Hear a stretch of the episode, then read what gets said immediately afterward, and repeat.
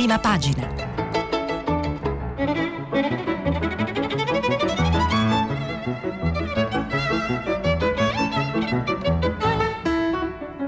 Questa settimana i giornali sono letti e commentati da Alessandro Campi, direttore del trimestrale Rivista di Politica.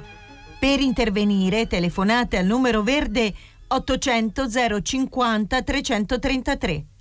Sms e WhatsApp, anche vocali, al numero 335 56 34 296. Buongiorno e benvenuti alla rassegna stampa di sabato 26 giugno. Torna la paura, quantomeno torna la preoccupazione, lo si capisce da alcuni titoli di giornali.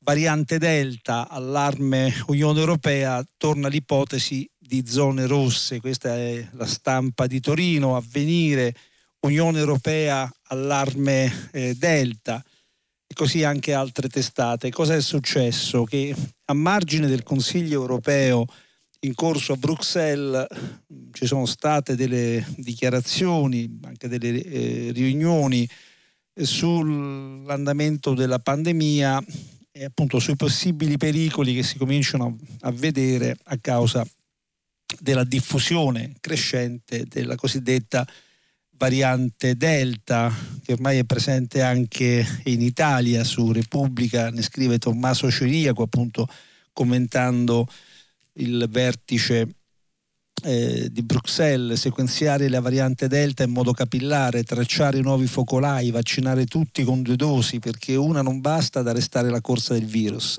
Nel chiuso del Consiglio europeo, Mario Draghi tocca con mano la paura di un colpo di coda della pandemia. Ne parlano tutti i leader riuniti a Bruxelles, si allarma anche la presidente Ursula von der Leyen. La pandemia non è finita, ammette il Premier, non ne siamo ancora fuori. Insieme concordano sulla necessità di una reazione rapida. Insomma, eh, non si fa in tempo diciamo, a tranquillizzarsi che subito eh, ci si, deve, ci, si deve, allarmare e questo per esempio spinge due giornali diciamo, d'area, centrodestra come sono La Verità di Belpietro e Libero diretto da Sallustri a titolare rispettivamente il primo vogliono già rinchiuderci in casa, calano contagi, ricoveri e morti, però c'è la variante Delta e Libero invece liberi ma anche no, inevitabile sovrapposizione di parole. In questo caso il titolo è accompagnato da un editoriale di Alessandro Sallusti che leggo brevemente perché pone un, un problema appunto relativo anche a come atteggiarsi sul piano personale, psicologico, emotivo di fronte a questi continui stop and go. Quello che non mi è chiaro è se questa delta non risponde all'alto là dei vaccini in uso, perché se così fosse ovviamente mi preoccuperei anch'io e soprattutto addio ripartenza. Ma se viceversa questa variante sfugge sia al vaccino nel senso che lo aggira, ma per farlo, per, ma per farlo perdere tutta la sua forza, per fargli, c'è un errore di stampa, per fargli perdere tutta la sua forza distruttrice, allora è un'altra storia.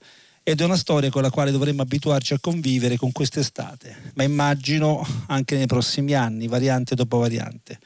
Voglio dire, se il coronavirus mutato continuerà, grazie agli attuali vaccini, a colpire sì, ma in maniera non letale o addirittura più o meno asintomatica, che bisogno c'è di continuare a spaventare i cittadini, ipotizzando rischi enormi e scenari catastrofici?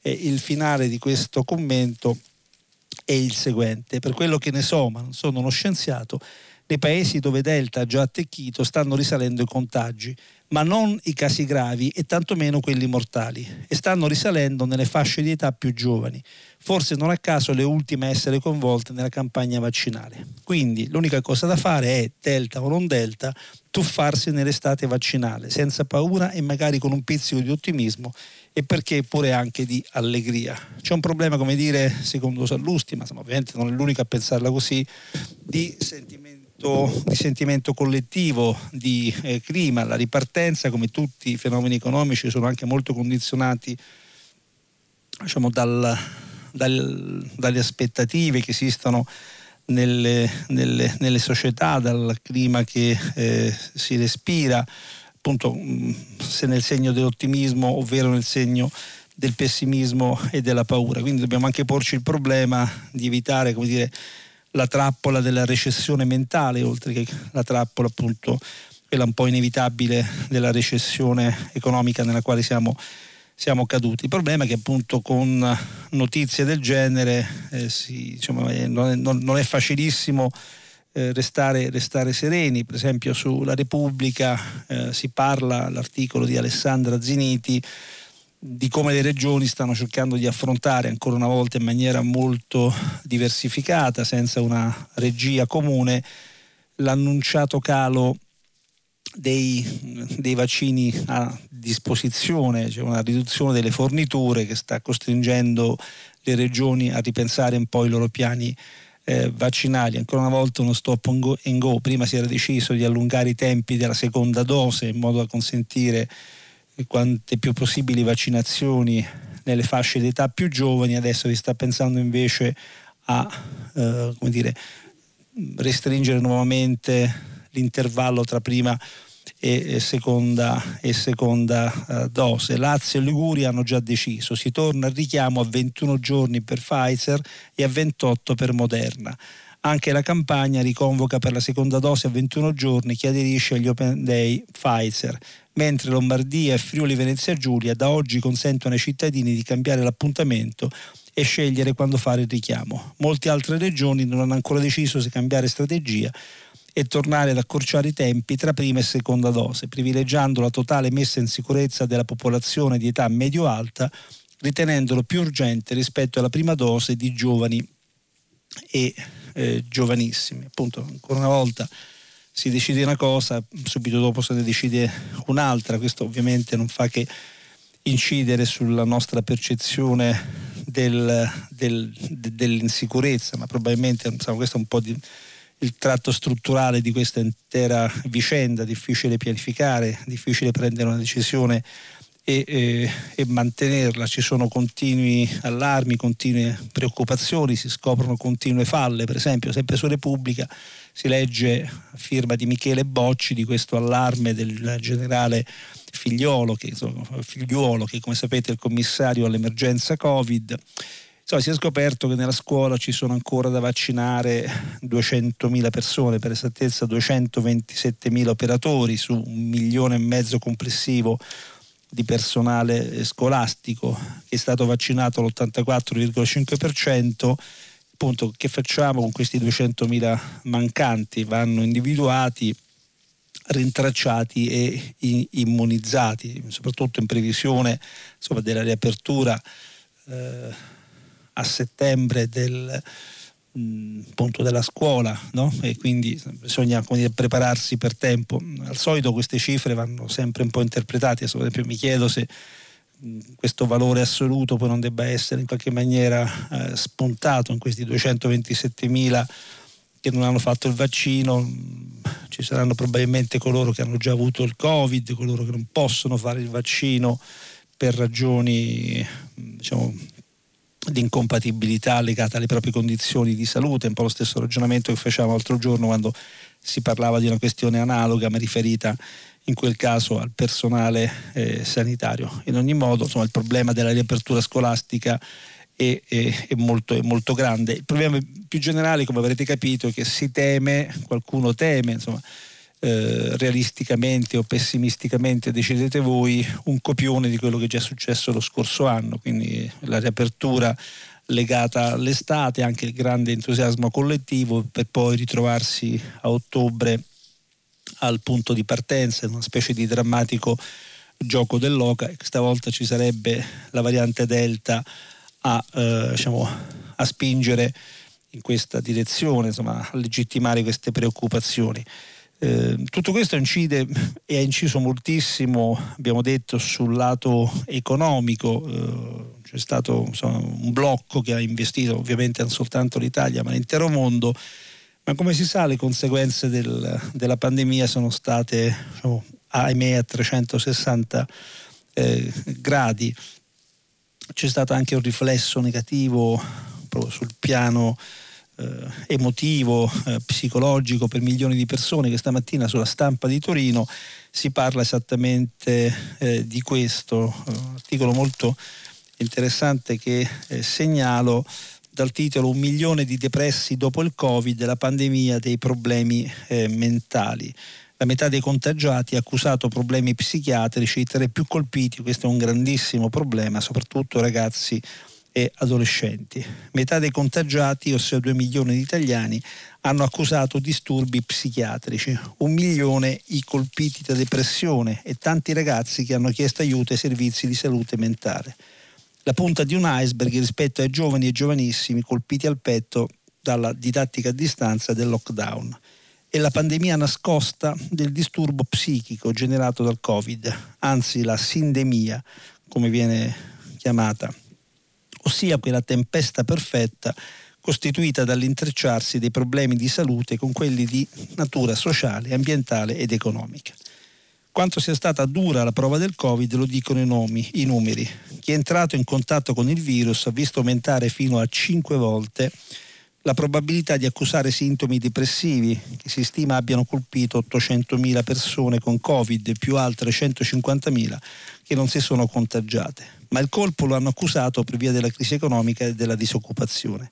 Metà dei contagiati ha denunciato un qualche disturbo psichico con un'incidenza del 42%, dei casi di insonnia, del 28% di disturbo traumatico da stress e il 20% di disturbo ossessivo compulsivo ma tra i più colpiti sono stati i ragazzi e gli adolescenti. Quelli che si sono rivolti ai servizi di salute mentale sono aumentati del 30%, rileva Massimo Cozza, che dirige quella che forse è la più grande ASL eh, d'Italia, cioè Roma 2 è autore di, insomma, di, un libro recente, Positivi, ritrovarsi dopo il disagio emotivo da pandemia, dedicato proprio a questi, a questi temi. Insomma, una questione eh, estremamente, estremamente delicata eh, mentre, mentre leggevo stavo cercando di recuperare il nome dell'autore dell'articolo, che sembrerebbe corretto, ma scorrendo su due pagine non, non riesco a individuarlo, insomma, però vorrò farlo perché mi sembra appunto giusto eh, ricordare i nomi degli autori dei pezzi che vengono che vengono letti. Comunque era interessante segnalare questo particolare aspetto perché è una dimensione della, della pandemia, dell'emergenza sanitaria con la quale probabilmente dovremmo fare i conti a lungo, peraltro penso anche, insomma, ognuno di noi ha fatto esperienze personali un po' su se stessi, un po' anche guardando la propria cerchia di relazioni e avrà notato quanto sia vera questa, questa questa drammatica, questa drammatica realtà della quale non sempre molto si parla. Lasciamoci alle spalle, si fa per dire, eh, la pandemia e apriamo un altro eh, capitolo, che è quello preoccupante anche in questo caso del, del, del, del lavoro. Insomma, si parla tanto di diciamo, ripartenza, arriveranno un sacco di soldi, faremo un sacco di grandi opere, fra 5-6 anni sperabilmente l'Italia sarà migliore di come di come adesso, però insomma nell'immediato le cose stanno un po' eh, diversamente. Nell'immediato vuol dire per esempio che a fine mese entrerà in vigore il blocco dei licenziamenti e insomma questo mh, sta creando un clima di diciamo, preoccupazione anche a livello istituzionale per quello che potrebbe accadere. Sono, sono molti quotidiani, per esempio appunto, il Fatto Quotidiano, firma di Marco eh, Palombi, eh, su, sulla Repubblica, sul Corriere eh, della Sera, sui giornali di centrodestra, appunto si ricordano le parole che ha espresso ieri il ministro dell'interno Lucia Lamorgese eh, quando ha detto che appunto si avvicina la fine del blocco dei licenziamenti e insomma, si, si, teme che ci possano essere problemi di ordine pubblico, no? esiste un, rischio, un rischio sociale. Eh? C'è il timore che la protesta dei lavoratori eh, diventi poi di difficile, difficile gestione e quindi un po' ci si attrezza a questo, però appunto non è un problema soltanto di ordine, di ordine pubblico, è un problema eh, reale che vi sta cercando di affrontare in che modo. Leggo dalla stampa eh, Niccolò Carratelli, eh, quale appunto ci dice come rispetto alla questione del blocco dei licenziamenti si stia cercando di trovare delle eh, soluzioni, si stia andando verso quello che si definisce un blocco eh, selettivo e non generalizzato. Che cosa vuol dire? Non sono solo i sindacati a temere una bomba sociale in piena estate, Anche la solitamente prudente Luciana Lamorgese, l'abbiamo appena citata, intravede un rischio sociale se non ci saranno garanzie per i lavoratori, questo è un virgolettato. La ministra dell'Interna ammette che c'è un problema sul blocco dei licenziamenti e spera che la mediazione trovata possa andare, be- andare bene. Un auspicio che sembra condiviso anche dal presidente Mattarella, che ieri si è detto, altro virgolettato, si è detto convinto che la ripartenza sarà efficace se le diverse componenti della società chiedo scusa, sapranno trovare un dialogo fruttuoso. La mediazione verrà verificata lunedì quando è prevista l'ultima cabina di regia, poi sarà inserita in un decreto atteso il giorno stesso in Consiglio dei Ministri. Si prevede, questa è la cosa che ci interessa segnalare, un prolungamento selettivo del divieto di licenziare che dal primo luglio viene meno per tutte le grandi aziende dell'industria e dell'edilizia. Archiviata la poco funzionale selezione basata sui codici Ateco, i codici Ateco perché ci sono quelli che appunto individuano le diverse categorie Mm, produttive e di attività, il blocco resterà in vigore sino al 31 ottobre almeno per altri due settori specifici, il tessile e la moda in genere, che sono quelli in cima alla graduatoria per quanto riguarda la perdita di fatturato tra il 2019 e il 2020.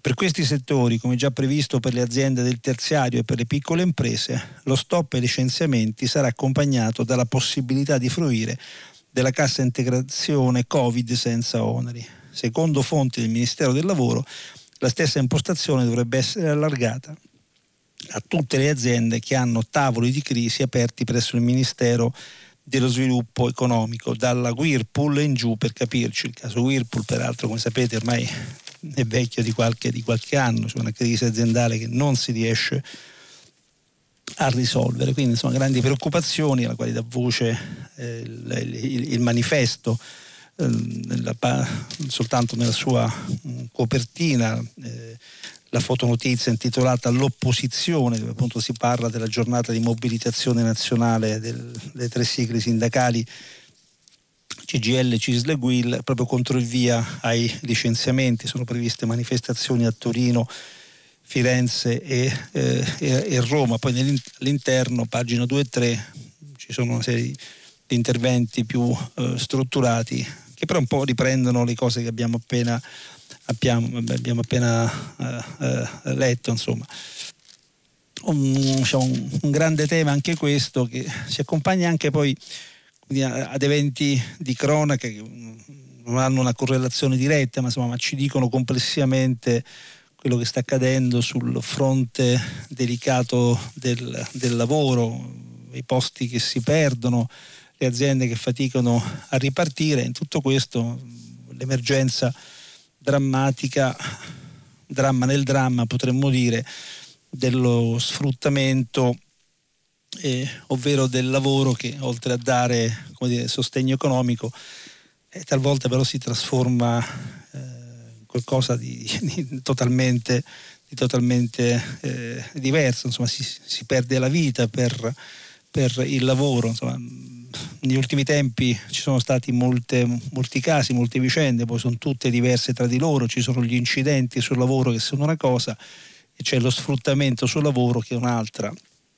Il caso drammatico che oggi si ritrova su tutti i giornali è quello di Camara Fantamadi, eh, ci sono molte cronache su questo, morto di fatica per 6 euro all'ora nei campi a 40 gradi, una tragedia nel Brindisino, leggo dalla cronaca di Giuliano Foschini, Camara Fantamadi è morto di caldo e fatica per 6 euro all'ora dopo aver zappato la terra per mezza giornata senza mai fermarsi. Niente acqua, niente ombra, il termometro che superava i 42 gradi.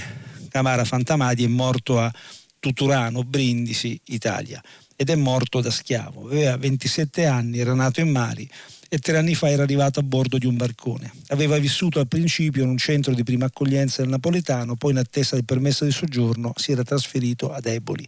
Da tre giorni era nel Brindisino dove un suo fratellastro gli aveva procurato un lavoro. C'era da zappare la terra, da dormire c'era con il fratello in una stamberga di Tuturano una bici serviva a spostarsi dalla baracca al campo, poi diciamo, la cronaca eh, continua, insomma, racconto, come si può capire dalle tinte, molto, molto drammatiche. il problema che si solleva è quello appena, appena, appena accennato, insomma, le condizioni spesso inumane in cui si lavora, lo sfruttamento che si continua ad operare, soprattutto nella stagione calda, soprattutto in agricoltura e soprattutto al sud, mi spiace, mi spiace dirlo.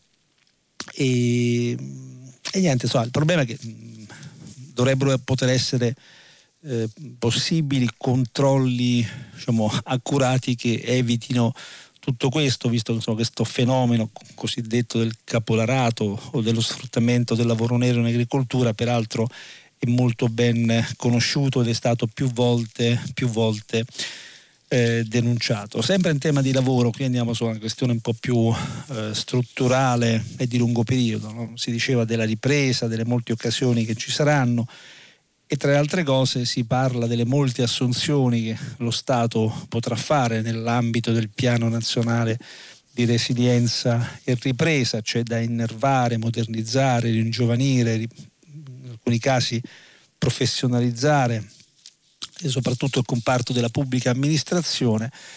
Sabino Cassese, appunto amministrativista, eh, adesso appunto commentatore politico sempre eh, sempre puntuale, su Corriere della Sera eh, dire, dà dei consigli allo Stato, ecco, mettiamolo in questi, in questi termini, ovviamente niente di, di paternalistico, insomma, però eh, visto che si, si faranno molte, molte, assunzioni, probabilmente converrà seguire qualche buona regola, no? visto che poi si spenderanno soldi che sono comunque degli, eh, degli italiani.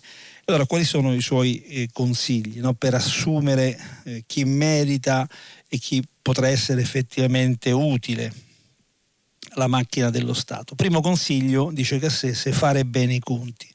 Nel decidere nuove assunzioni si considerano eh, la diminuzione di quasi il 5% del totale dei dipendenti pubblici negli ultimi dieci anni. in effetti il rapporto dipendenti-residenti, eh, in Italia del 5% 7,6, in Francia dell'8,4, il rapporto dipendenti occupati 13,4 in Italia, 19,6 in, in Francia, appunto sembrerebbe dare una dimensione del pubblico impiego italiano eh, all'interno della quale in effetti ci sono grandi necessità di nuovi inserimenti. Però avverte Cassese la consistenza del personale attualmente in servizio cioè, viene calcolata eh, nel nostro paese senza tenere conto di un, diciamo, di un, valore fondamentale, che è quello dato dalle diverse centinaia di migliaia di dipendenti di enti pubblici, circa quindi 850.000 addetti,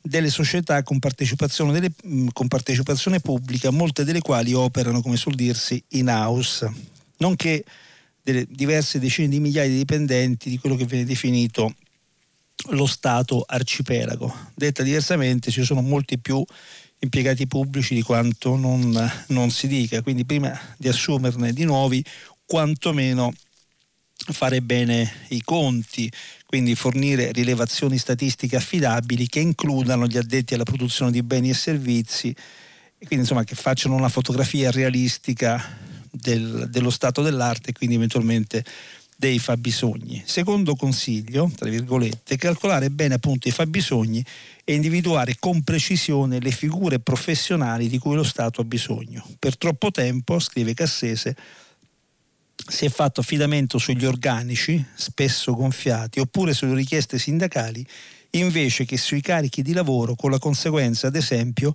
di aumentare un caso di scuola, il numero dei docenti dove invece diminuivano gli allievi, solo perché lì c'erano insegnanti precari.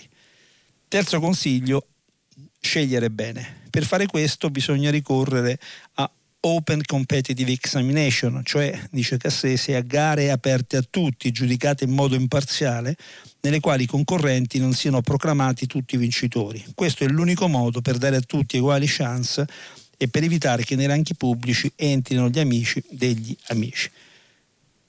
Fatte queste tre raccomandazioni, io ne farei una quarta alla luce della cronaca recente. I concorsi pubblici, se bisogna organizzarli, eh, almeno proviamo ad organizzarli bene. Insomma, ci sono state notizie di concorsi che sono stati annullati all'ultimo momento perché erano state formulate e gestite male le procedure, quindi forse anche da quel punto di vista bisognerebbe provare ad essere un po' più eh, rigorosi. Pagina politica. In questa settimana quasi mai sono arrivate domande degli ascoltatori sui temi eh, politici. La conclusione molto generica che la politica non interessi eh, più nessuno, la eh, conclusione più specifica è che da quando c'è Mario Draghi probabilmente la politica interessa ancora meno, tanto appunto ormai è passata l'idea che secondo me è molto sbagliata che c'è Draghi che pensa a tutto. In realtà la politica è una questione seria, anche se spesso i politici fanno di tutto per dimostrarci il contrario e quindi vale la pena eh, parlarne e vale la pena seguire, come ho detto più volte, quello che sta accadendo all'interno dei partiti e nelle nostre diverse diciamo, aree politico-culturali. Ci sono molti sommovimenti interessanti da seguire oltre la cronaca. Per esempio quello che sta accadendo all'interno del Movimento 5 Stelle. Oggi sui giornali si parla molto del contrasto Grillo-Conte, per esempio il giornale eh, di Milano diretto da Menzolini ha un grande titolo d'apertura eh, molto eloquente che dice la resa di eh, Conte, ma anche la Repubblica apre su questo. Conte con i 5 Stelle è finita, si dà per scontato che insomma si sia arrivati alla eh, rottura. Beppe Grillo si è ripreso diciamo, quello che era suo, il Movimento 5 Stelle, il Fatto Quotidiano che diciamo, questa contesa parteggia apertamente per, per, per Conte contro contro Grillo che stamattina bacchetta quest'ultimo per bocca, anzi per la penna di, di, Marco, di Marco, Travaglio che accusa diciamo, il fondatore di aver fatto che cosa? Di aver, diciamo, eh, di aver avanzato sostanzialmente una proposta politicamente indecente a Conte, no? gli ha fatto credere che potesse essere il nuovo capo politico del movimento e in realtà a quanto pare Grillo voleva soltanto diciamo, una, una figurina, quella che si chiama una testa eh, di legno, no? scrive Marco Travaglio, un, un, servo sciocco a caccia di medagliette eh, patacca, no? mentre invece quello che serve al Movimento 5 Stelle è un capo politico degno di questo nome, altrimenti il movimento defungerà a breve, lasciando orfani milioni di elettori che questo punto costringeranno Conte, volente o nolente, a dare loro una casa. Questo è un passaggio interessante perché Travaglio cioè, è molto vicino a Conte, quindi eh, il fatto che lui adombri che se non si arriverà ad una composizione Conte sarà per così dire costretto a farsi, a farsi un partito, insomma, mm, è, è, una considerazione che va, va oltre il, il, il, commento, diciamo, è, un, è c'è una sorta di, di, di memento politico a grillo per evitare che accada l'irreparabile. Eh, peraltro parliamo del Movimento 5 Stelle, ma insomma eh, questa vicenda non ha soltanto un impatto sul, sul, partito, c'è anche un problema di conseguenze possibili sul, sul, sistema, sul sistema, politico. No? Molti considerano che questo atteggiamento un po' diciamo, eh, sfascia tutto di Grillo non tenga conto poi insomma, dei problemi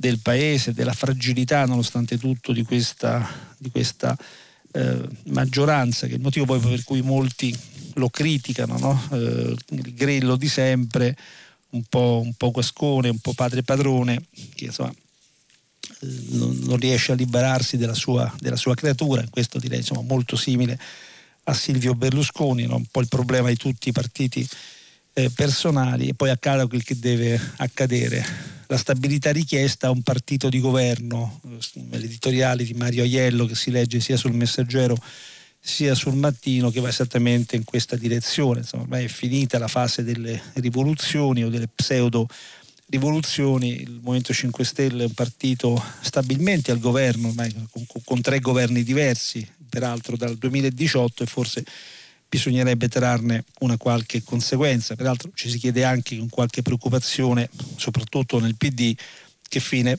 possa fare l'alleanza che si era ventilata strategica tra PD e Movimento 5 Stelle se non si troverà una ricomposizione. Oggi su tutti i giornali trovate comunque moltissimo su questo, su questo tema. Ripeto, qualcuno dà l'addio come ormai inevitabile, qualcuno pensa che ci siano ancora margini di recupero, qualcuno pensa che insomma, fuori Conte eh, tornerà il momento di Luigi Di Maio che forse dal suo punto di vista non stava aspettando altro che riprendersi a sua volta il, il, il movimento. Al di là della cronaca ci sono, ripeto, però soprattutto aspetti strutturali, anche culturali, che merita mettere in evidenza su vicende del genere. Lo fa tra gli altri questa mattina, diciamo, da par suo, Massimiliano Panarari, che è uno studioso di comunicazione politica molto attento anche agli aspetti di, diciamo, di di, di mentalità collettiva, insomma, le, le cause eh, di lungo periodo dei processi politici e, e, e, sociali. E appunto in questa prospettiva parla della di, diarchia impossibile dentro il partito personale, perché si è arrivati a, questa, a questo scontro tra uh, Conte e, e Grillo, insomma. Ehm, che cosa ci dice questo scontro? Ci dice qualcosa diciamo, di, di, interessante sulla natura stessa del movimento 5 Stelle. Scrive Panarari sulla stampa di Torino. Gli stracci che volano tra il garante e il leader in pectore, o già ex, consentono per l'appunto di svelare alcune verità profonde del Movimento 5 Stelle. Il primo e più incontrovertibile di questi dati di fatto e che il sedicente movimento della disintermediazione dell'uno vale uno ha sempre sostanzialmente coinciso con un partito personale e carismatico. Prima con Gianroberto Casaleggio, definibile come bipersonale, e in seguito con il solo Grillo, di tipo personale a tutti gli effetti. I populismi, di fatti, presentano spesso una componente marcata di cesarismo e l'Italia, democrazia liberale strutturalmente fragile, dei primi, cioè i populismi, come dei partiti personali, da Berlusconi in poi aggiungo, è una fucina a getto continuo.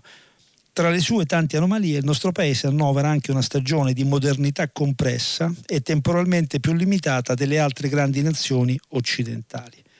C'è come dire, qualcosa anche di premoderno, di antico in quello che sta accadendo.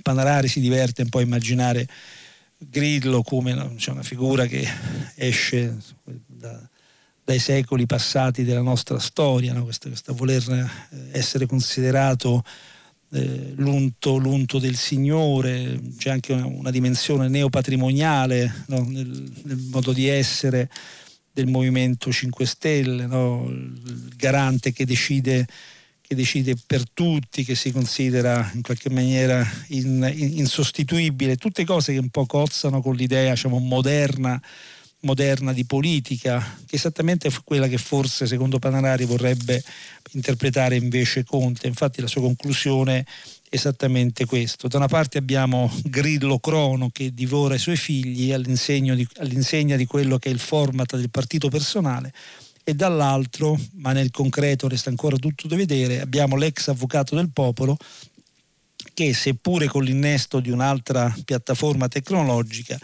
propone a conti fatti la riproposizione del classico modello di un partito novecentesco. Quindi cioè, ci sarebbe anche un contrasto di, diciamo, di, di, di modelli politico-istituzionali, insomma, no? Grillo il premoderno, il partito carismatico e personale, e Conte che sta cercando di fare del Movimento 5 Stelle dire, qualcosa di normale, più in linea con l'esperienza della politica eh, novecentesca. Perché la destra non trova candidati anche se così forte? È la domanda che si pone Piero Ignazzi sul eh, domani. Dà una lettura interessante, nel senso eh, che, che, che segue, leggo dal suo articolo. Il contesto locale non è mai stato favorevole alle convergenze tra i partiti di destra perché in queste competizioni, le amministrative per capirci, manca il cemento ideologico. Votare per un sindaco non scuote più di tanto le paure e le idiosincrasie dei sostenitori di Lega, Fratelli d'Italia e Forza Italia. Con uno strano strabismo analitico si attribuisce alla sinistra un atteggiamento ideologico che in politica in realtà è soprattutto della destra. L'elettorato di quest'ultima scatta all'unisono quando si toccano corde profonde del suo universo valoriale, mentre rimane in sonno di fronte a temi concreti e al pragmatismo tipico delle questioni locali. Questa è una cosa che insomma, accade ai tempi di Silvio Berlusconi, no? che era capace di fare grandi mobilitazioni nel segno dell'anticomunismo quando si votava per le elezioni eh, nazionali. A livello locale questo tema, questo collante ovviamente viene meno, lo stesso potrebbe dirsi per il tema dell'immigrazione e allora insomma, il centrodestra tende un po' a, a, a, sfilacciarsi e a trovare momenti di unità. Anche questa è una lettura interessante che meritava di essere proposta. Ieri un ascoltatore eh, telefonando eh, appunto, ci diceva di quello che un po' sta accadendo, anche alla luce della sua esperienza nel mercato mondiale, insomma abbiamo parlato dell'aumento delle, delle, delle materie prime. E su questo volevo segnalare sempre dal domani un articolo di Daniele Martini, appunto quale sia il vero costo della ripartenza, quello che sta accadendo nell'economia, nell'economia in, internazionale, diciamo, linee di tendenza che potremmo poi pagare tutti noi consumatori fra qualche mese. Non stanno aumentando soltanto le materie prime, il ferro, il legno, quindi con grandi problemi per, per, per le aziende che debbono approvvigionarsi. C'è anche una questione più specifica ma che impatta molto poi sulle attività produttive e alla fine impatterà anche sui costi del, dei, beni, dei, beni, finali che riguarda la eh, logistica. Eh, c'è un boom straordinario eh, nel, trasporto, nel, trasporto, marittimo. Eh, dire che un boom è poco, scrive Daniele Martini, quello che sta succedendo appunto nei trasporti via mare, perché non ha precedente nella storia recente, almeno a partire dalla seconda guerra mondiale in poi. La ripresa in atto dei traffici post-Covid è così travolgente che lascia increduli ed esterefatti persino gli stessi protagonisti, cioè i grandi armatori, gli spedizionieri e gli altri attori della filiera dei trasporti. Sapete che insomma, il grosso del commercio mondiale viaggia soprattutto per linee marittime. Eh? Augusto Kosulic, amministratore del gruppo di famiglia di spedizionieri e partner per l'Italia della grande compagnia statale cinese Costco, racconta per esempio di ricevere come agente almeno due o tre telefonate al giorno di aziende italiane di grandi dimensioni che lo supplicano di trovare spazio su qualche nave per poter spedire subito a qualsiasi costo e ad ognuno di esse è costretto a rispondere di no, che non c'è posto e che può accettare prenotazioni per spedizioni tra due e anche tre mesi. Detto semplicemente non ci sono più container disponibili. Prima della pandemia un container costava all'incirca 1000 dollari, oggi il prezzo è arrivato fino a 12.000 dollari e questo naturalmente vuol dire da lato che le grandi compagnie di navigazione avranno quest'anno degli utili straordinari, si stima tra i 10 e i 15 miliardi di dollari ciascuna, no? soprattutto le, le, le, più grosse, i grandi operatori internazionali.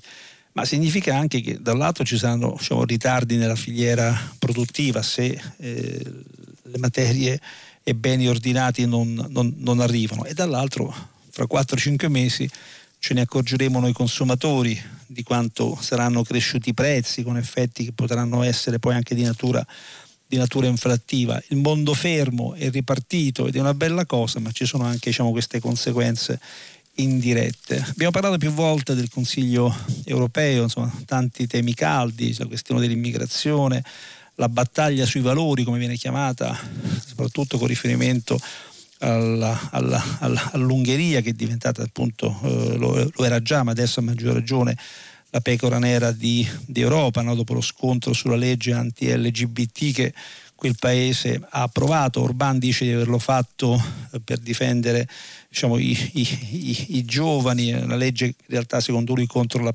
pedofilia.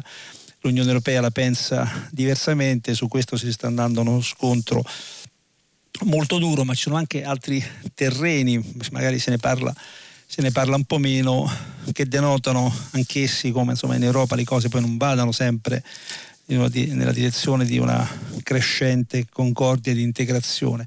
Per esempio quest'oggi sul Messaggero di Roma, a firma di Gabriele eh, eh Rosana e di Rosario di mito si spiega come per esempio sul, eh, sulla tanto auspicata unione bancaria europea si sia sostanzialmente in alto mare. Eh, la questione mo- molto, molto tecnica, eh, sicuramente poco appassionante, che però insomma eh, ha ugualmente una sua grande importanza, no? creare un mercato del credito unico europeo cioè, all'interno del quale le banche possano operare con, con, le stesse regole, senza le barriere nazionali e regolamentari che ancora, che ancora oggi esistono. Questo impatta sulla circolazione della, della eh, liquidità. C'è anche qui una polarità nord-sud, paesi mediterranei, Italia-Francia contro i paesi del nord che avendo le banche del sud molti titoli di Stato nella loro pancia, insomma, tendono a fidarsi poco di queste, di queste di queste ultime. Anche su questo versante il vertice europeo non ha fatto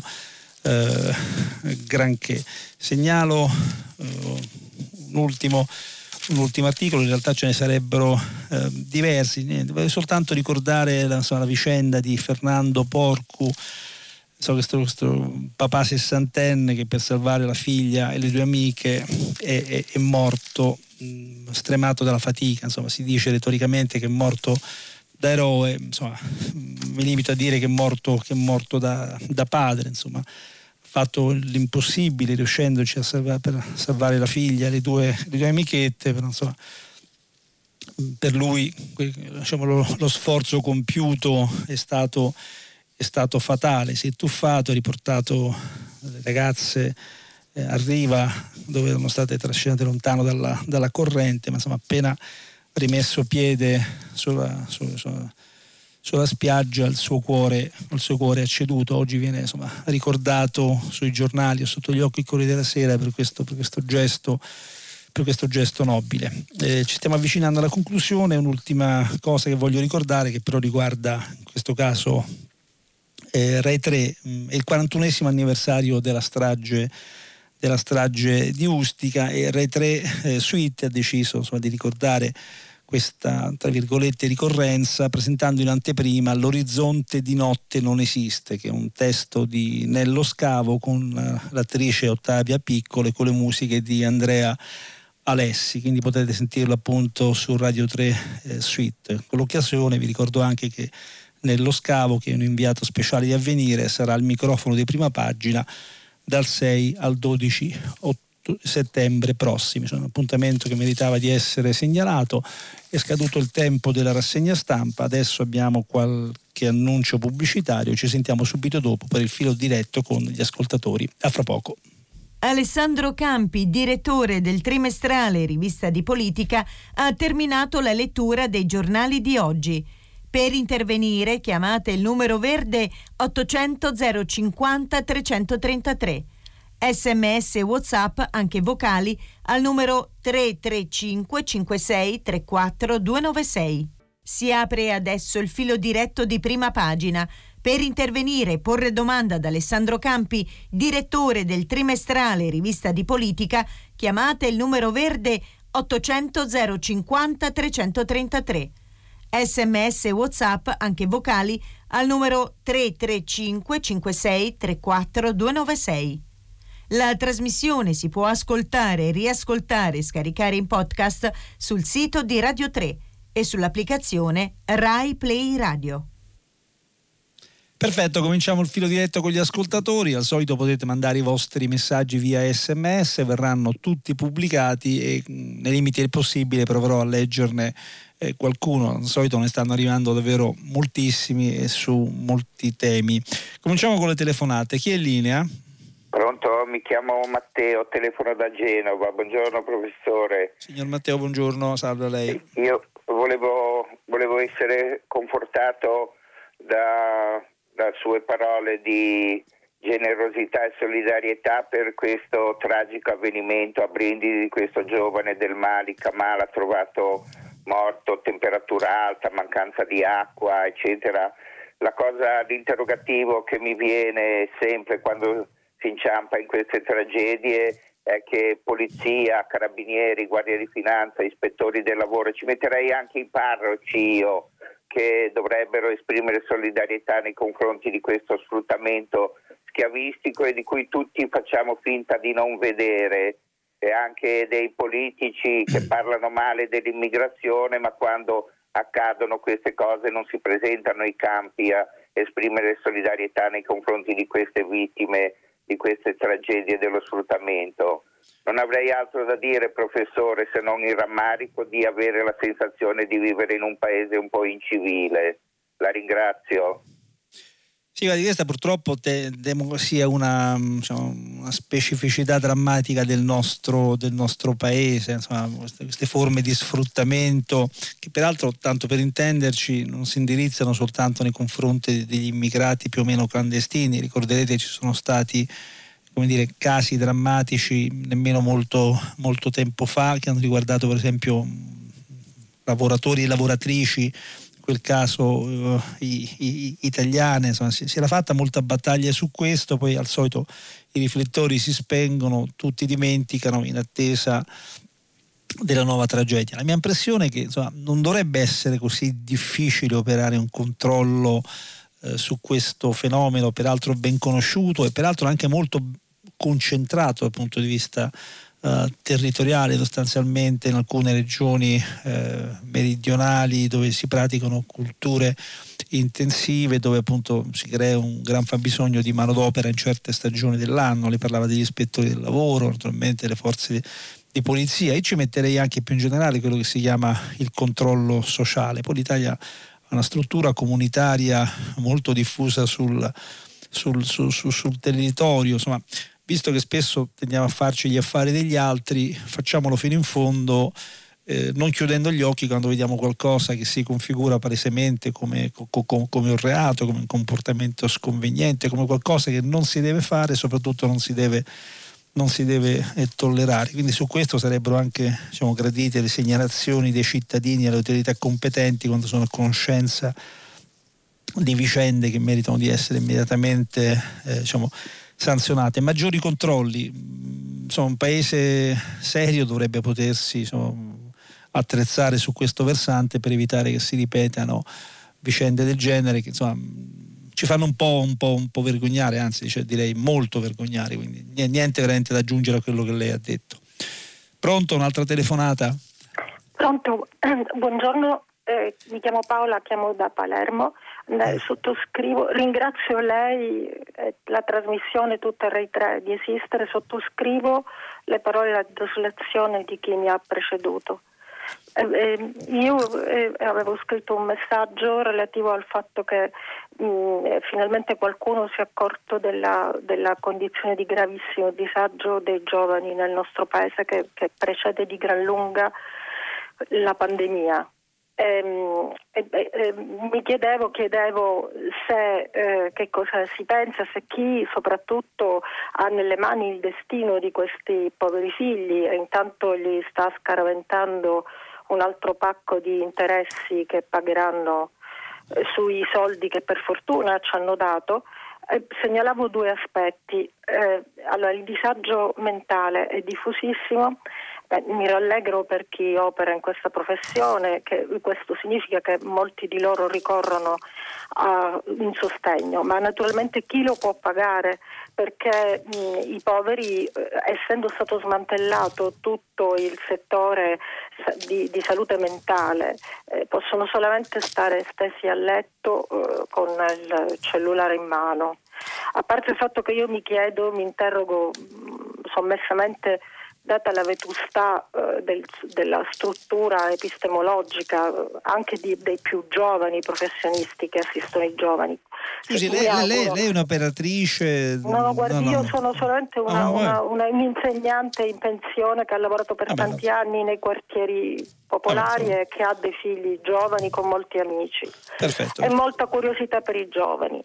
E, e, e, e, mi chiedo, cioè, le scuole dicono teniamole aperte, ma che teniamole aperte, ma che si preoccupino di tenerle accoglienti per settembre, perché nella scuola dove insegnavo io, dove a Brancaccio c'erano le sbarre, vorrei capire eh, alle scuole superiori, ma che cavolo ci dovrebbero andare a fare d'estate? Cioè, non, per la sanità non si stanno recuperando per quello che io ho letto e ho capito con la mia piccola testolina, i tagli che alla sanità sono stati fatti negli ultimi dieci anni.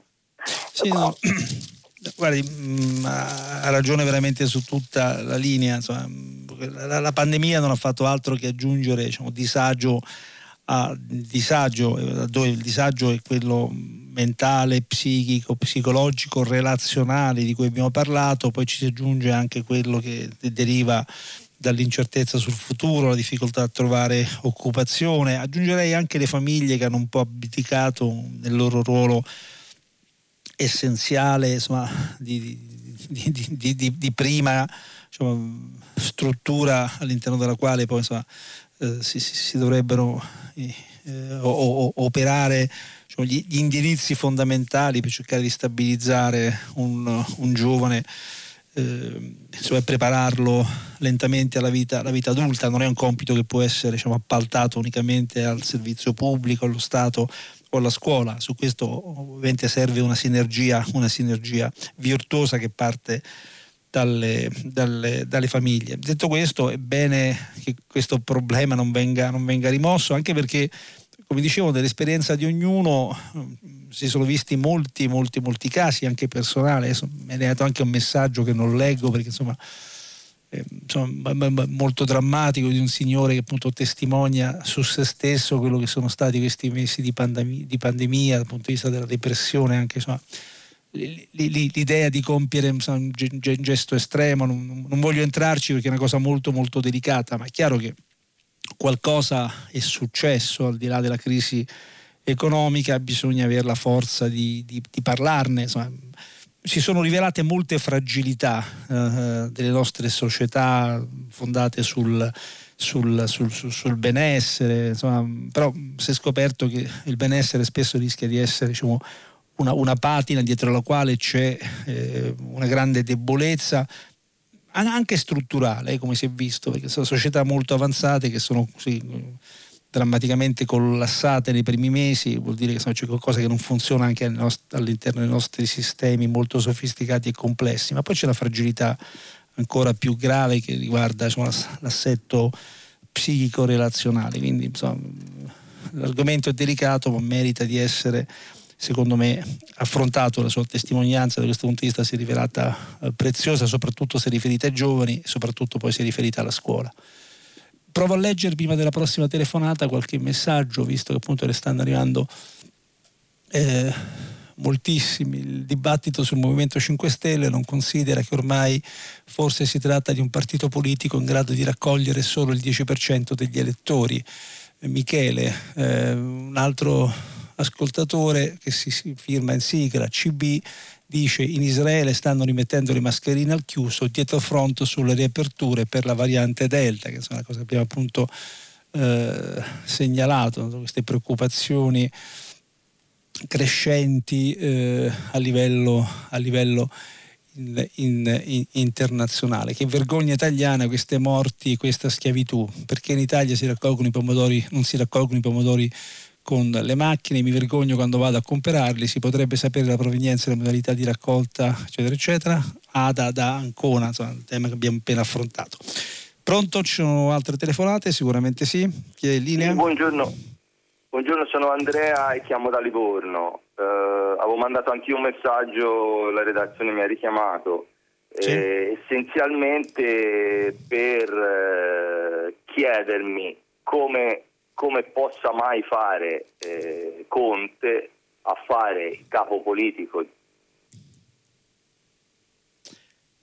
Ahimè Andrea è caduta la linea, cose che capitano e sicuramente verrà presto ripristinata. Penso già di aver capito quale fosse un po' la direzione della sua, della sua domanda, però magari appunto ci risentiremo fra un po'. Nel frattempo chiedo alla regia se ci sono altre telefonate pronte altrimenti... Con... Sì, allora chi è in linea? Eh, pronto? Sono sì? io? Sì, chi è? Eh, buongiorno, mi chiamo Mauro e chiamo dalla provincia di Monza e Brianza. Buongiorno. Eh, guardi, il mio intervento eh, è molto semplice.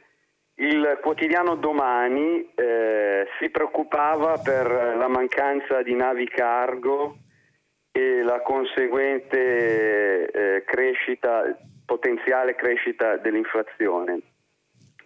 ma io eh, mi chiedo invece se il quotidiano domani e anche gli altri quotidiani si preoccupino a sufficienza dei costi ambientali di questo, chiamiamolo, nuovo eh, risorgimento, eh, di questo nuovo rinascimento dei traffici mondiali di merci, perché i costi sono, sono elevatissimi. Sappiamo tutti dell'impatto ambientale che hanno queste enormi eh, navi eh, voglio dire, si mette sempre eh, in precedenza eh, i, i profitto, il profitto rispetto ai costi ambientali e direi che nel 2021 questo non, non dovrebbe essere non dovrebbe essere più accettabile visto quello che stiamo vivendo. Sì, no, mi, mi, mi, chiedo, richiedo quale potrebbe essere l'alternativa in questo caso, perché insomma, il trasporto marittimo è, alla fine rischia di essere forse meno inquinante di, quello, di quell'aereo, pur non essendo ovviamente a costo zero da quel punto, da quel punto di vista. È il solito problema del, del, del bilanciamento diciamo, tra sviluppo economico, in questo caso legato alla ripresa dei mercati mondiali dopo diciamo, il, grande, il, grande, blocco e salvaguardia di quel bene primario che, che, che è l'ambiente. Adesso io non so se ci sia un aumento dei traffici marittimi internazionali, in realtà mh, potrebbe essere accaduto semplicemente che a parità di, diciamo, di, di naviglio e di capacità del naviglio mondiale ci sia dire, un sovraccarico di domanda eh, legata appunto a questa ripresa improvvisa che c'è stata dopo un lungo blocco produttivo che ha investito poi appunto le zone più sviluppate industrialmente del, del, del mondo, quindi l'aumento dei prezzi si giustifica in questa, in, questa, in questa, chiave, non ci sono più navi che navigano e quindi non c'è più inquinamento rispetto a quanto non ce ne fosse prima, credo. Insomma, non immagino che in questo breve tempo di blocco gli armatori abbiano potenziato le loro flotte, sono, sono cose ovviamente che si possono fare nell'arco, nell'arco, di una settimana, però insomma il problema che le pone eh, esiste, ma al solito ogni volta bisognerebbe un po' anche ragionare sulle possibili alternative. Oltre, oltre alla decrescita più o meno felice, purtroppo non ce ne sono, ce ne sono molt, molte altre, se non immaginare appunto una, un ridisegno complessivo della nostra struttura produttiva, ma anche forse della nostra struttura culturale e delle nostre esigenze di consumo e allora insomma, a quel punto forse si potrebbe immaginare insomma, me, me, meno merci che viaggiano eh, quindi dal suo punto di vista meno inquinamento anche se forse si potrebbe giocare un'altra carta sempre sul versante tecnologico che in realtà si sta giocando per esempio insomma, lavorare come già si lavora su i combustibili ecologici, quindi cercare di ridurre al minimo, che è poi la grande scommessa dell'industria, eh, le, le, le, emissioni e quelli che sono in generale i fattori, i fattori in, inquinanti. Insomma, una grande scommessa tecnologica che ha molto a che fare tra l'altro col, mm, col tema cosiddetto della transizione ecologica, insomma è lì che dovrebbero essere concentrati molti dei soldi che si andranno, che si andranno a spendere. Eh, abbiamo di nuovo il signor Andrea al, al, telefono oppure un'altra telefonata? Ci stava parlando Pronto? di Conte. Non è, non è, il signor Andrea, lei invece è la signora? Grazie, da Torino. Buongiorno. Buongiorno a lei. Io, eh, buongiorno. Io eh, volevo, mm, dunque, il, il povero mh, mm, lavoratore di 27 anni del Mali che è deceduto di fatica e di caldo, di caldo, quindi in una condizione di schiavitù come è stato detto, no? il, il, grande sfruttamento. Eh, non è il primo caso, ci sono molti, Io, noi ce li ricordiamo tutti. Io mi ricordo una signora Paola, italiana, di 42 anni, deceduta anche lei nel lavoro dei campi di caldo e di sfruttamento. Allora, eh, sullo sfruttamento a questi livelli di schiavitù non può incidere il controllo sociale, ma uno Stato che afferma e si riempie la bocca dei diritti di tutti, uno Stato deve attivare, attivare forme di controllo serio. Invece sappiamo gli ispettori del lavoro negli ultimi vent'anni, il numero degli ispettori è stato molto diminuito, è qui che è tragico.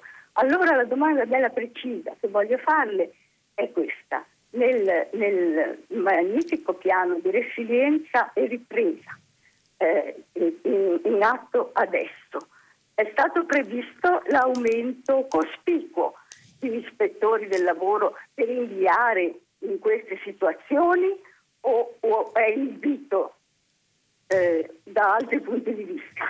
Grazie. Certo. Allora, guardi, innanzitutto volevo ricordare insomma, che la, la, la, Paola che lei appunto aveva nominato si chiamava il nome completo eh, Paola Clemente, all'epoca una vicenda che colpì moltissimo, appunto una, una, una bracciante e anche in quel caso eh, pugliese, era il luglio del 2015, appunto morì anche in quel caso no, grande, gra, grandi, grandi, polemiche, da lì poi nacque anche una, una, una, legge per il contrasto del caporalato, del lavoro nero in uh, agricoltura, però evidentemente insomma, non, non, è bastato e quindi c'è ancora evidentemente molto, molto da fare. Solo per chiarezza, il controllo sociale, come l'ho genericamente chiamato, non è ovviamente nella mia idea sostitutivo dei controlli che invece per primo lo Stato dovrebbe fare, è ovviamente integrativo. La partita grossa è chiaro che la deve gestire lo Stato con tutti i suoi apparati. Eh, peraltro, ripeto, essendo un fenomeno conosciuto e anche geograficamente concentrato e anche temporalmente concentrato, soprattutto nelle stagioni estive, quando c'è appunto la raccolta delle produzioni che tutto questo si, si verifica, non dovrebbe essere difficile per uno Stato serio che sia capace di stare nel territorio e di controllarlo, individuare eh, diciamo, questi fenomeni, coloro che ne sono eh, protagonisti, quindi gli sfruttatori, no? coloro che organizzano queste, queste, queste reti quindi va benissimo l'appello che lei faceva, francamente non so se nel piano nazionale di resilienza sia prevista una qualche voce, un qualche capitoletto che riguardi anche il potenziamento degli organici relativamente agli ispettori del, de, del lavoro, ma indipendentemente dal piano lo si deve evidentemente, evidentemente fare. Il timore che anche poi gli ispettori del lavoro quando ci siano non facciano adeguatamente eh, il mestiere per cui sono pagati. Tenga presente che insomma, parliamo di zone d'Italia in cui poi insomma, questi fenomeni si intrecciano anche con la criminalità organizzata. Insomma, allora insomma, c'è il timore di esporsi, il timore di denunciare, il timore di fare controlli, insomma, anche le, qui, qui diciamo, operano le pressioni sociali al contrario, no? quindi il, quieto vivere che spinge anche chi dovrebbe fare il proprio dovere a non farlo fino in fondo, immagino, in alcune, in alcune circostanze. Detto questo non c'è nessuna giustificazione che, che tenga, se, è segno sostanziale di inciviltà che accadano cose del genere, così come insomma, non si può tollerare questo livello di morti eh, sul lavoro che l'Italia continua, continua ad avere. Quindi mh, noi non possiamo fare altro che parlarne, spero che poi la politica però sia anche conseguente nelle decisioni che prenderà.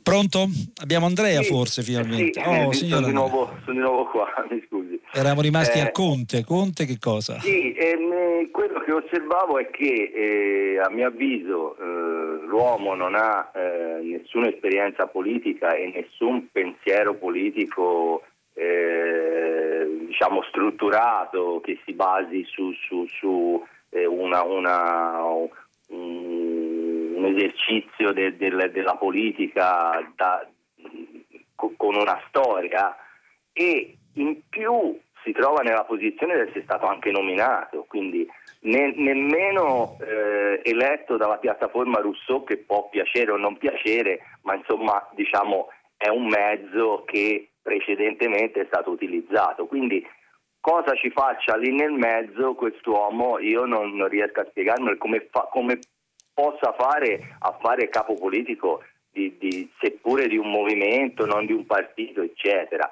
Ma il, quello che trovo è che la pratica che eh, funzionava e che ormai viene abbandonata purtroppo anche dagli altri partiti era quella di, di, di avere dei delegati a un congresso con con dei candidati, con delle tesi, una, una discussione e un, un, segretario eletto eh, democraticamente in questa maniera. Tutti, tutti, questi artifici sì, che, sì. che, si usano oggi non, non possono portare a niente.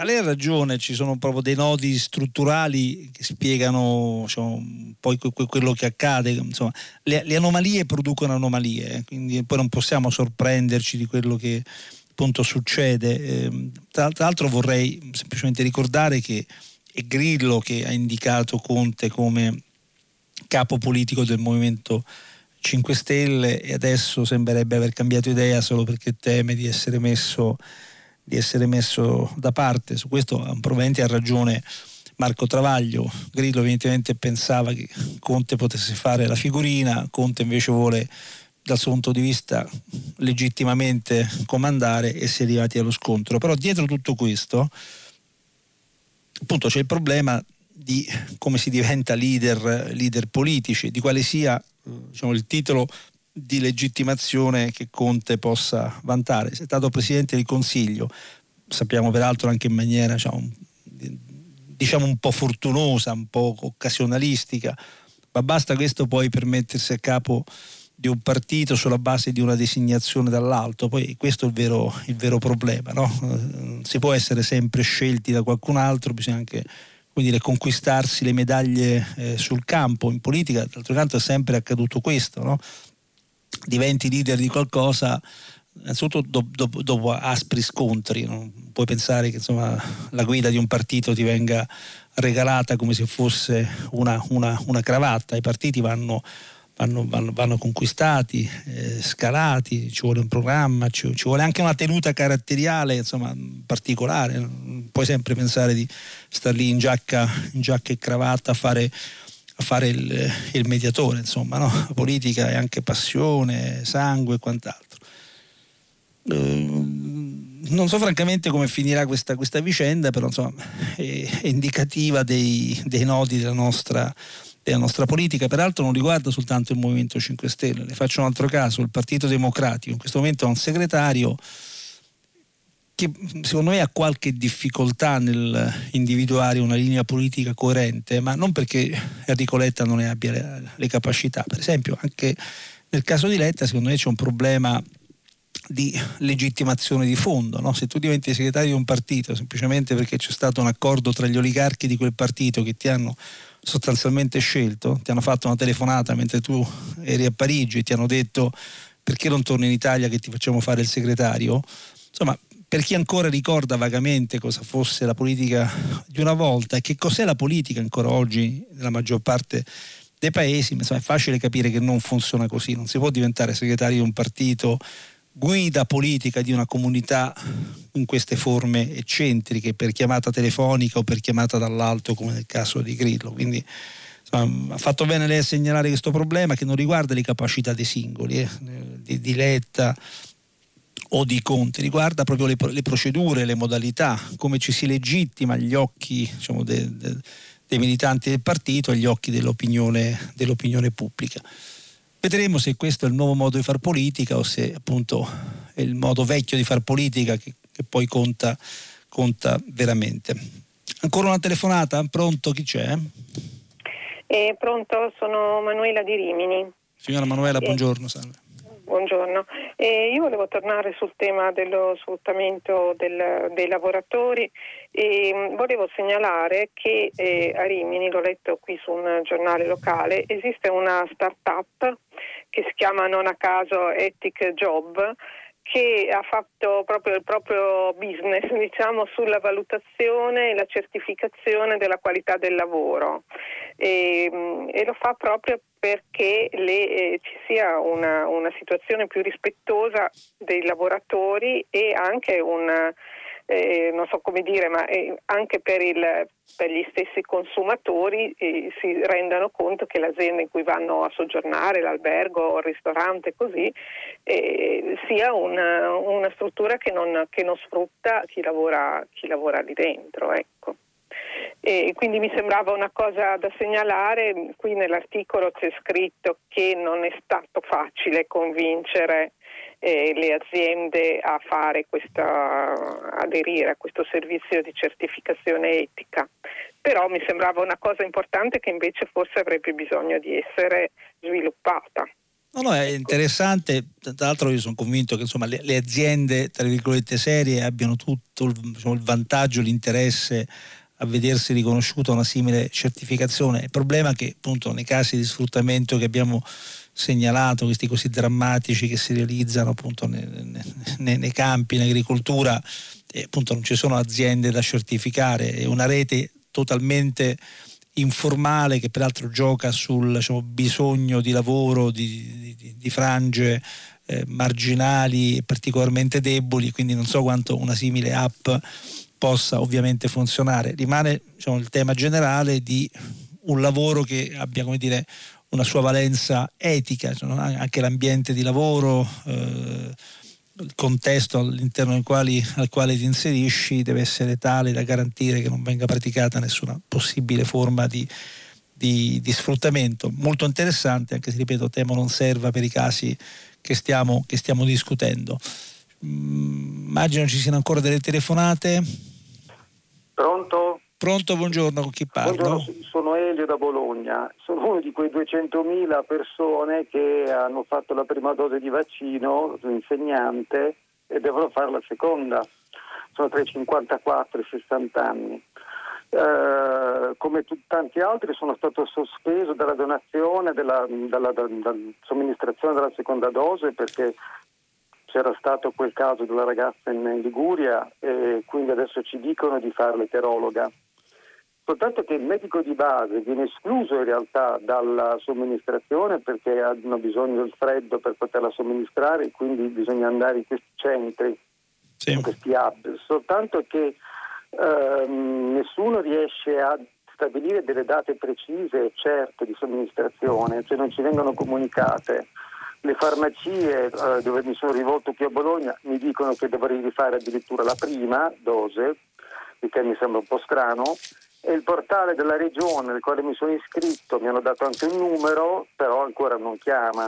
Ma lei scusi, da... quando ha fatto la prima dose non ha ricevuto contestualmente l'indicazione no. della data per la seconda? No, no. no il problema è che appunto poi ogni regione fa un po' per conto suo. Adesso eh, parlo... Sì, sì, questo eh. non si capisce, se ognuno di noi ha capito una cosa di questo genere. Io adesso mi ritrovo nella situazione che devo andare in Puglia dei miei genitori che hanno oltre 90 anni e lì la variante Delta ho letto ieri che è diffusissima, la regione che è d'Italia in cui ce n'è di più. Eh, però dovrei anche fare una seconda dose perché altrimenti eh, sono esposto chiaramente a dei problemi. Eh, non c'è nessuno di, di CUP che è in grado di dare una, indicazione, addirittura al telefono mi hanno risposto dicendo che loro non sono formati per sbrogliare la matassa di casi come questi. Eh, guardi, Quindi, sì, sì, sì, no, certo, nel caso specifico ovviamente non saprei cosa rispondere, stante anche l'incertezza eh, appunto, delle risposte che sono state date da chi in teoria do, do, do, dovrebbe poter dare risposte un po' più precise e certe. Eh, io, io mi auguro che anche questo non, non, non, diventi un pasticcio, cioè questa riprogrammazione che è in corso in molte, in molte regioni venga risolta al più presto, non si possono lasciare le persone in stand by, si era deciso di allungare i tempi, adesso si è deciso di tornare ai tempi di una volta e quindi chiudere i cicli i cicli vaccinali, eh, appunto siamo in prossimità dell'estate, come lei segnalava c'è il problema degli spostamenti, no? si pensa di poter andare finalmente in vacanza da una regione all'altra, appunto questo clima di sospensione francamente non, non, è, non, è, non è, tollerabile. Altro non so dire che insomma, se non appunto l'auspicio e l'augurio che questa riprogrammazione venga fatta in tempi molto brevi, per quanto possibile, insomma, la cosa verrà, verrà monitorata da me domani, ma naturalmente anche dagli altri diciamo, commentatori e giornalisti che proseguiranno eh, prima, prima, pagina perché è un tema molto molto molto delicato. Eh, alcune, alcuni messaggi prima della prossima telefonata. Eh, finalmente, dunque, dunque, un giovane italiano, Luca Ventre, assassinato nella nostra ambasciata in Uruguay nessuno dice niente, vergogna, eh, comunque saluti Denis.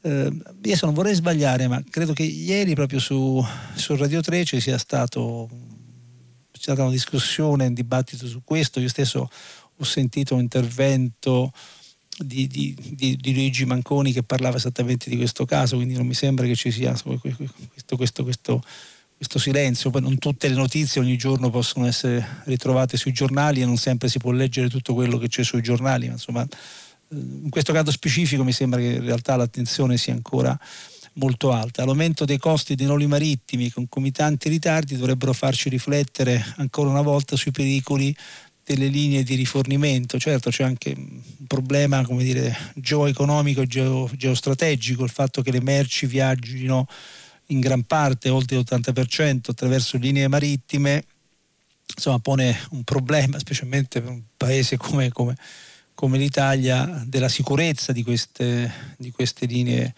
di queste linee marittime, un problema che poi riguarda un po' tutti quanti i grandi i grandi paesi eh, produttori, insomma, no? il commercio poi non, dire, è, anche uno strumento di condizionamento e, e di pressione, c'è, c'è, da garantire la sicurezza dei, dei trasporti, insomma, ricorderete le vicende legate alla pirateria, in fondo era esattamente, esattamente questo il problema che adesso viene segnalato.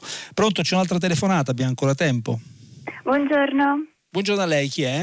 Buongiorno, sono Andrea e telefono da Ferrara.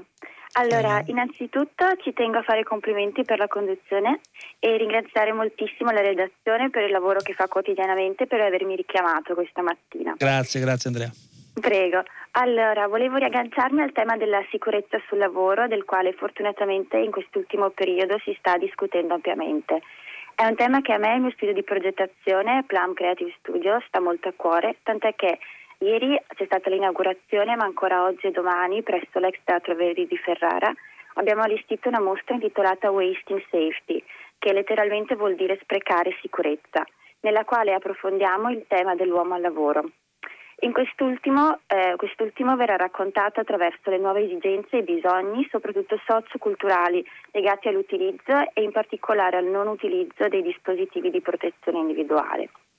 Lo faremo prendendo come espediente un caso diciamo straordinario, ovvero quello delle lavoratrici indiane impiegate nella raccolta e smistamento dei rifiuti, per okay. portare poi il visitatore a riflettere su quello che accade nei nostri luoghi di lavoro. Quello che abbiamo voluto fare è proporre una progettazione inclusiva dei dispositivi di protezione che tenga conto non soltanto della protezione in sé, ma anche di diverse variabili, come quello del, delle variabili socioculturali, per fare in modo che il lavoratore sia portato ad utilizzarli e a proteggersi. No, no, molto interessante. Scusi, questa mostra si, beh, si, appunto, si svolge a Ferrara, immagino, eh, mi sembra un'iniziativa molto molto lodevole, ha fatto bene a metterci a corrente di questo. Ultimo messaggio da Reggio Emilia, eh, ho guardato le altre partite ma questa non la guarderò perché un'Italia che si rifiuta di fare un semplice gesto contro il razzismo per decisione federale è un'Italia che mi fa schifo. Mi dispiace caro Stefano, io non sono d'accordo. Stasera guarderò l'Italia e insomma, farò modestamente il tifo per la nostra nazionale senza troppi risvolti politici per puro divertimento come il calcio in fondo in fondo è, secondo me in questi giorni abbiamo un po' esagerato nel caricarlo di implicazioni, di implicazioni eh, politiche, ma ne riparleremo. Finisce qui il filo diretto questa puntata di eh, prima pagina di eh, sabato 26 giugno, ci fermiamo, voi potete comunque riascoltarci e scaricarci dal sito di Radio 3.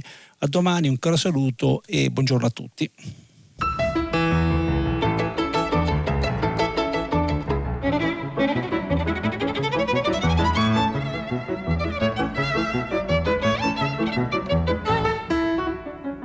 Alessandro Campi, direttore del trimestrale Rivista di Politica, ha letto e commentato i giornali di oggi. Prima pagina è un programma a cura di Cristiana Castellotti. In redazione Maria Chiara Beranec, Natascia Cerqueti, Manuel De Lucia, Cettina Flaccavento, Giulia Nucci. Posta elettronica, prima pagina, chiocciolarai.it. La trasmissione si può ascoltare, riascoltare e scaricare in podcast sul sito di Radio 3 e sull'applicazione Rai Play Radio.